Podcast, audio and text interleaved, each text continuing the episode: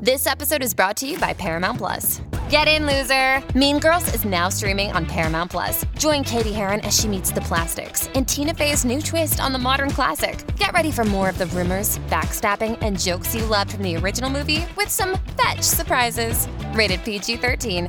Wear pink and head to ParamountPlus.com to try it free. Little Wing is now streaming on Paramount Plus. I'm in a period of emotional upheaval.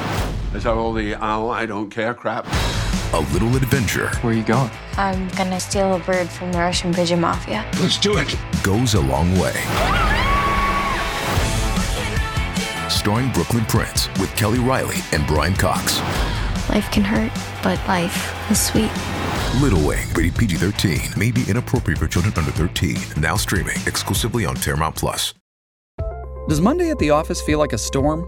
Not with Microsoft Copilot. That feeling when Copilot gets everyone up to speed instantly? It's sunny again. When Copilot simplifies complex data so your teams can act, that sun's shining on a beach. And when Copilot uncovers hidden insights, you're on that beach with your people and you find buried treasure. That's Microsoft Copilot. Learn more at Microsoft.com/slash AI for all.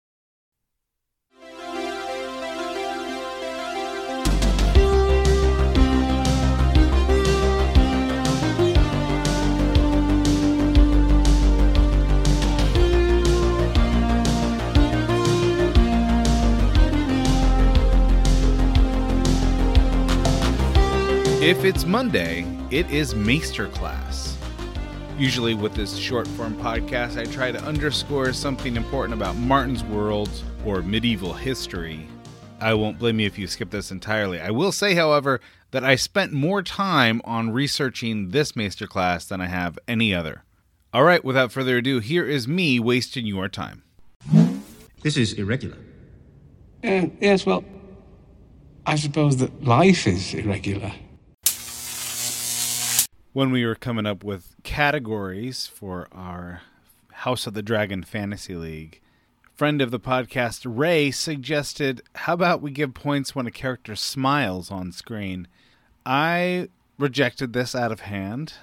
Sorry, Ray, because I thought there are too many variations of a smile. Like, who's going to be the judge of whether it was a smile or a Daemon Targaryen smirk? So, anyway, I walked away from that conversation, didn't think a second more of it.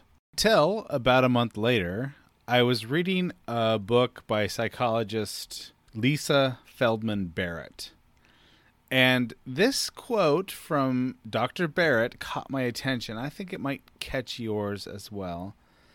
Smiling was an invention of the Middle Ages, and broad, toothy mouth smiles became popular only in the 18th century as dentistry became more accessible and affordable.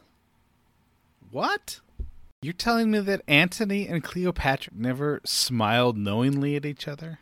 That when the teenagers who made fun of the prophet Elisha's bald head, they didn't grin a bit when they were belittling the old guy? Hard to imagine, but Dr. Barrett would have us believe that smiling like this did not happen, just didn't happen before the Middle Ages. In fact, she says that there is no word in ancient Greek or Old Latin for the word smile. Anyway, I found this fascinating and I decided to go down a deep rabbit hole researching the history of smiling. And yes, it did take me several hours when I should have been doing other things. So I think that we should acknowledge right away that Dr. Barrett is a psychologist and a neuroscientist. She is not a historian. But there are a few things about her claim that gave me pause. I immediately thought, you know what? I'm going to do a search. I'm going to search the entire Hebrew Bible for the word smile only three times. only three times. And when you look closer, that word could easily be translated as cheer or cheerful. Smile would not be the primary denotative value of the word used. Then I go to Martin's text and I do a search for all the times he uses the word smile in the Song of Ice and Fire corpus 1,181 times. This, I think, points to a key distinction between ancient authors and modern authors. A modern author like George R. R. Martin will refer to smiles or people smiling quite often. Ancient authors, not all that interested. Now, this, of course, does not prove what Dr. Barrett's claim purports. It doesn't prove that people just didn't smile before the Middle Ages, but it is something that I would not have considered before her claim. So then I thought, all right, let's see if I can verify her claim. She says that the word simply does not exist in Latin or Greek. I've studied a little bit of Latin. I've still got my old Latin textbooks. I've studied a lot of Greek. So I thought the first way to approach this is as a philologist. I thought, I can verify this claim. Is there a word in Latin for the word smile? And the answer is, yeah, of course there is. Risus or rissio. Then I looked a little bit more closely and I saw that that is the word for laughter almost always. And sometimes translators will translate it as smile, but then you have to ask yourself the question are we just projecting a modern category onto an ancient reality? Maybe we shouldn't be translating this word as smile. Same with Greek. Of course, there is a word for smile. In fact, there's a Greek god of laughter, Gelos.